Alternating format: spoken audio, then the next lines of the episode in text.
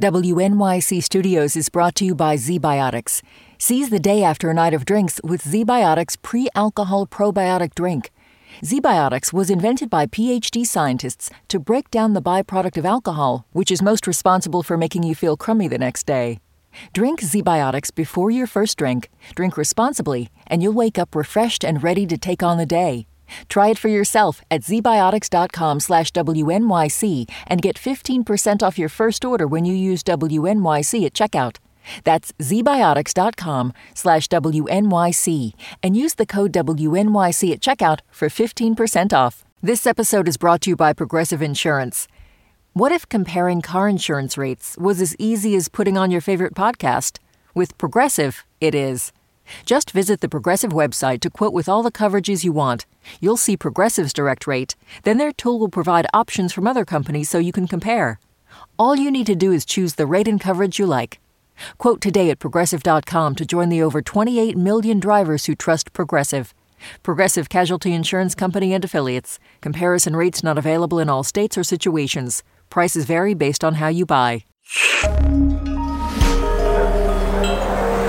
Listener supported.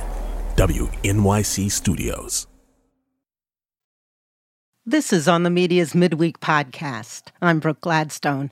In trying to navigate the internet in the midst of war, you might have noticed a pervasive feature the urgent call to take a public stand.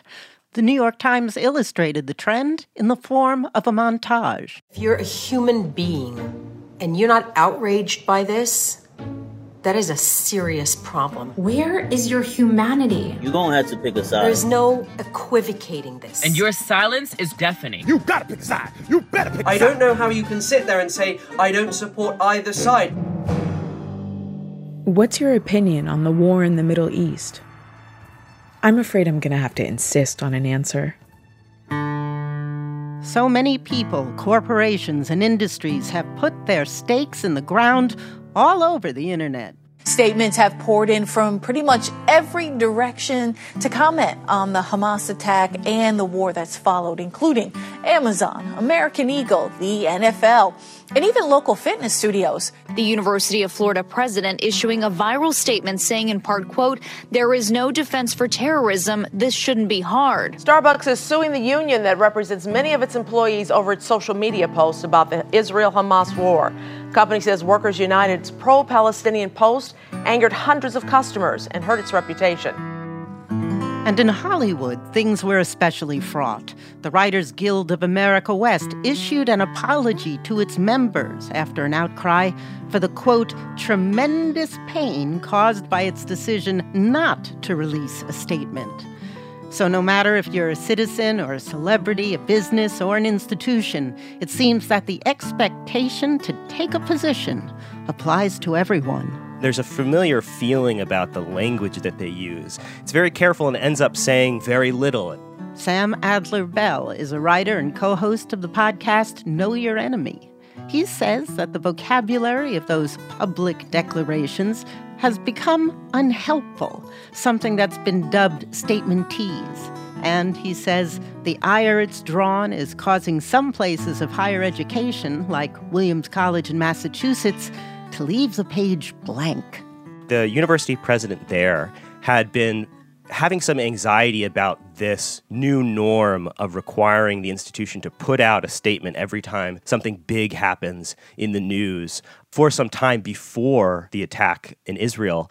And so the university president decided to put out a statement that said, We're not putting out statements anymore.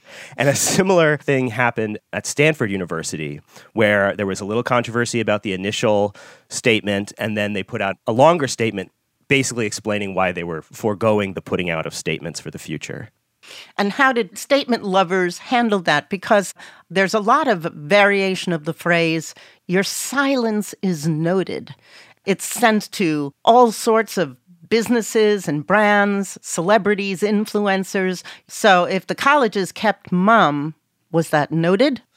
I'm sure it was. I mean, something to keep in mind about this is that, you know, 10 years ago, 15 years ago, if you wanted to know what a university thought about a particular political event or international tragedy, or if you wanted to know what like the New York Mets thought about some war going on in the world, you'd have to call the New York Mets as a reporter, or the New York Mets would have to pay for a ad in the New York Times, or they'd have to have a press conference, which would all be very confounding to all of us because why does the New York Mets have an opinion about this anyway? But now, because of the internet, anybody can find these statements and people can demand that these statements come out.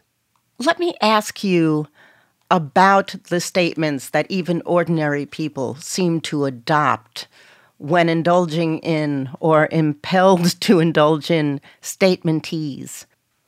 Well, it depends on what kind of person it is, you know, because if somebody's very politicized about this issue and they have a strong belief about it, they may put out something really, really unequivocal and strong. Is that statementese? That I would not define as statementese. But what I find more amusing is the individual people who adopt statementese when they comment on this. And it sort of seems like a person who has like a press secretary, like, you know, your uncle Dean putting out a statement that says, while I, of course, condemn X, I also feel that Y. Or some stranger on the internet who says, two things can be true at once. And it's a really strange compulsion, as if we're all living our lives operating as if we ourselves are a brand with brand consultants and crisis mm-hmm. managers telling us how not to upset too many of our followers, our friends and family.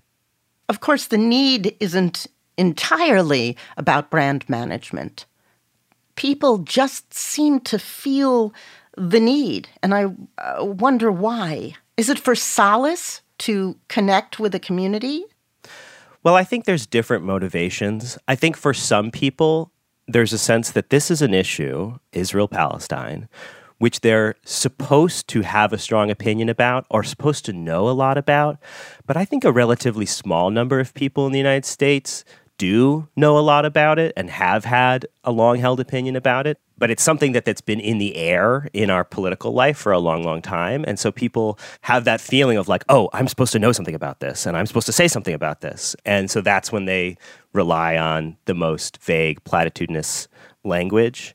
But i do think there's a way to be more sympathetic which is that the debate about israel and palestine is one that has been confined to a very narrow range of acceptable opinions in our political life in Washington, in DC, for a very long time. So that there's a feeling that some people have that there's really no way to dislodge the basic contours of this debate, these narrow confines of opinion. Which you would identify as within institutions almost uniformly pro whatever it is the Israel government wants to do? Something closer to that. But what I want to say, whichever side you're on, as a result of the feeling that this has been an issue that has been very static. So I think there's a sense that the only thing we can do is get our statements just right rather than that we might be able to change the political terrain on which the actual policymaking about this issue is taking place. Mm-hmm. Although I do know some people who believe that these expressions in the aggregate do matter, do have some political heft. I hope that that's true, just in the sense that I hope that our democracy is still functioning in some in some way. I found it really interesting. You observed that this impulse to weigh in in the social media age really gains speed during Black Lives Matter. And yeah. if you look online and you look for silence is deafening or your silence is noted, it almost always comes down to white silence, silence mm-hmm. by people unaffected by living Black in America. I think it gave this statement making impulse wings. I think if you want to tell a story about how we got to this point where brands and institutions and universities felt that they need to put out a statement anytime there's some big story, can be linked back to Black Lives Matter, the first era of Black Lives Matter to some extent, but especially in 2020. And I think the thing that was different about that was that in that era, the colleges were basically being pressured to say something against police brutality, against racism, which the constituents of the university, sort of the teachers, the students, the staff, all more or less probably agreed that police brutality was wrong, you know, and the killing of black people by police was awful. And so they could put out these statements, and then the question would be whether their statement was strong enough or not.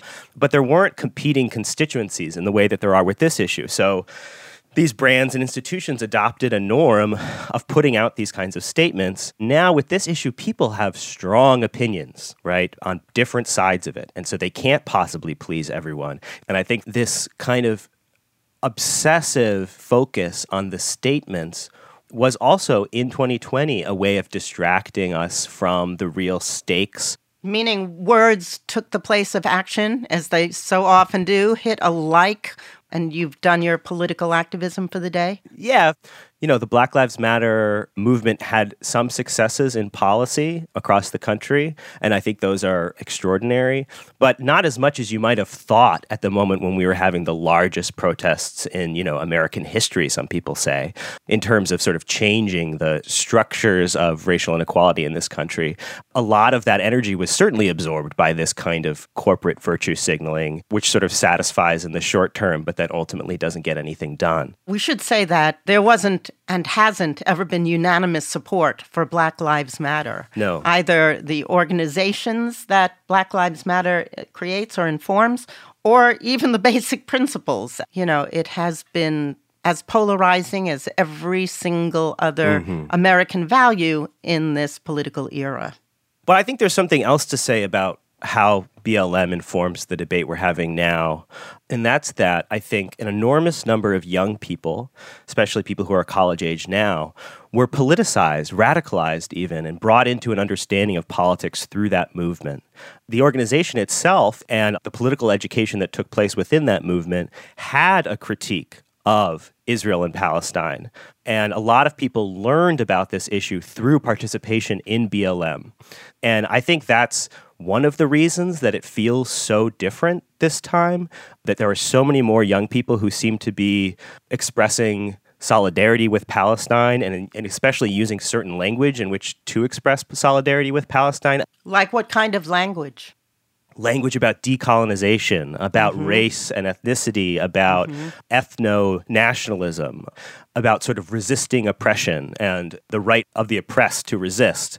I think a lot of that language was learned through participation in BLM, but also through the kinds of language you learn in a seminar on campus. But I just want to point out that I, I, just feel that this is such a different moment. I was thinking about the 2014 Gaza war, which was another massive siege on Gaza, and there was nothing like this level of participation on the pro Palestine side by young people, by anyone. There wasn't nearly as much debate even though it whatever the numbers may actually have been, there is usually a vastly disproportionate number of Palestinian deaths. And it hadn't begun by you know the largest attack on Israeli civilian life since 1948. Uh, it's different, and I think that that's partially because young people have been politicized in a way to think about this issue in a different way. So, bring us back to uh, statementese. It isn't just young people we have learned in the past few years to think of our political participation very much as a form of statements of solidarity, sort of statements of witnessing, of testifying, and that the sort of effectiveness of those speech acts on politics are less important than that we show which side we're on that we show that we're the kind of person that thinks this or thinks that so that we can show to our community this is you know this is who i am. And now those things are important. It's important for people to develop their political identities through communication with others. But it isn't coterminous with sort of being politically engaged and trying to affect a particular political outcome. It has a lot more to do with the way people see themselves and how their communities see them. You wrote powerless to influence actual policy outcomes, we settle for battling over discourse. And you noted that the political theorist we've had on this show, Corey Robin, recently noted that the quote, passivity of the verbs we so often use now, all of which are oriented to the pastness of things, as if action has already occurred, not something to be done. And he noted words like witness and acknowledge, mourn, grieve, testify. Mm-hmm. What did you think about that? There's a strange way in which this statement fixation, in which statementese, I think it's a product of a feeling of helplessness or a condition of helplessness, but that it also encourages helplessness. It demobilizes people. Why do you think it demobilizes people? Well, because of the sorts of things we've already said. For one thing, that it makes you feel like what you do as a political actor is say something and respond to the other things that people are saying. When I think right now there's an enormous amount of work that can be done if you're someone who wishes that the civilian death toll in Gaza was lower. There are protests all over the country. There are really inspiring mm-hmm. protests mm-hmm. by Jews who are saying, you know, don't do this in our name. We grieve, we mourn, of course, the dead in Israel. We know them, we love them. But don't do this in our name. And I think that I'm really inspired by people who are taking action right now. And I think that sometimes the backward looking statement statementese makes people feel that it's already all over. It's already all done. There's nothing that we can do. There's nothing that we can change. And just as a democratic matter, that shouldn't be the case. You said for Americans to submit to helplessness is a moral perversion. Yes, I think that. I mean, whatever side of this issue you're on, um, America's posture in relation to Israel could be decisive in the outcome of this war. That's always been the case. And for Americans to, if they feel strongly about it, to sit on the sidelines and act like they're helpless. I mean, to put a finer point on it, how much more helpless are Palestinians than Americans? I mean, Americans, we have a representative government. You know, we can call our congresspeople and tell them what we want.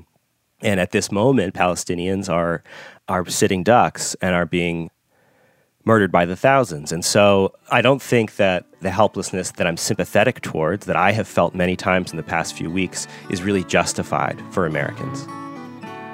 Thank you very much. Thank you, Brooke. Thanks so much for having me.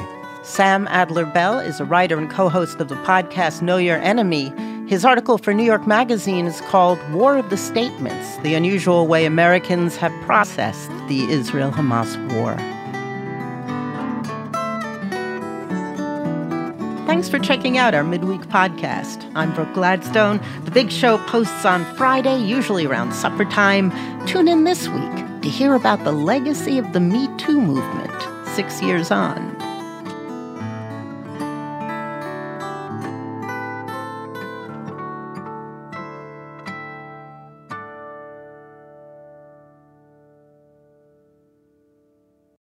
If a friend asks how you're doing, and you say, I'm okay. When the truth is, I don't want my problems to burden anyone. Or you say, Hang it in there. Because if I ask for help, they'll just think I'm weak. Then this is your sign to call, text, or chat 988 for free, confidential support. Anytime. You don't have to hide how you feel.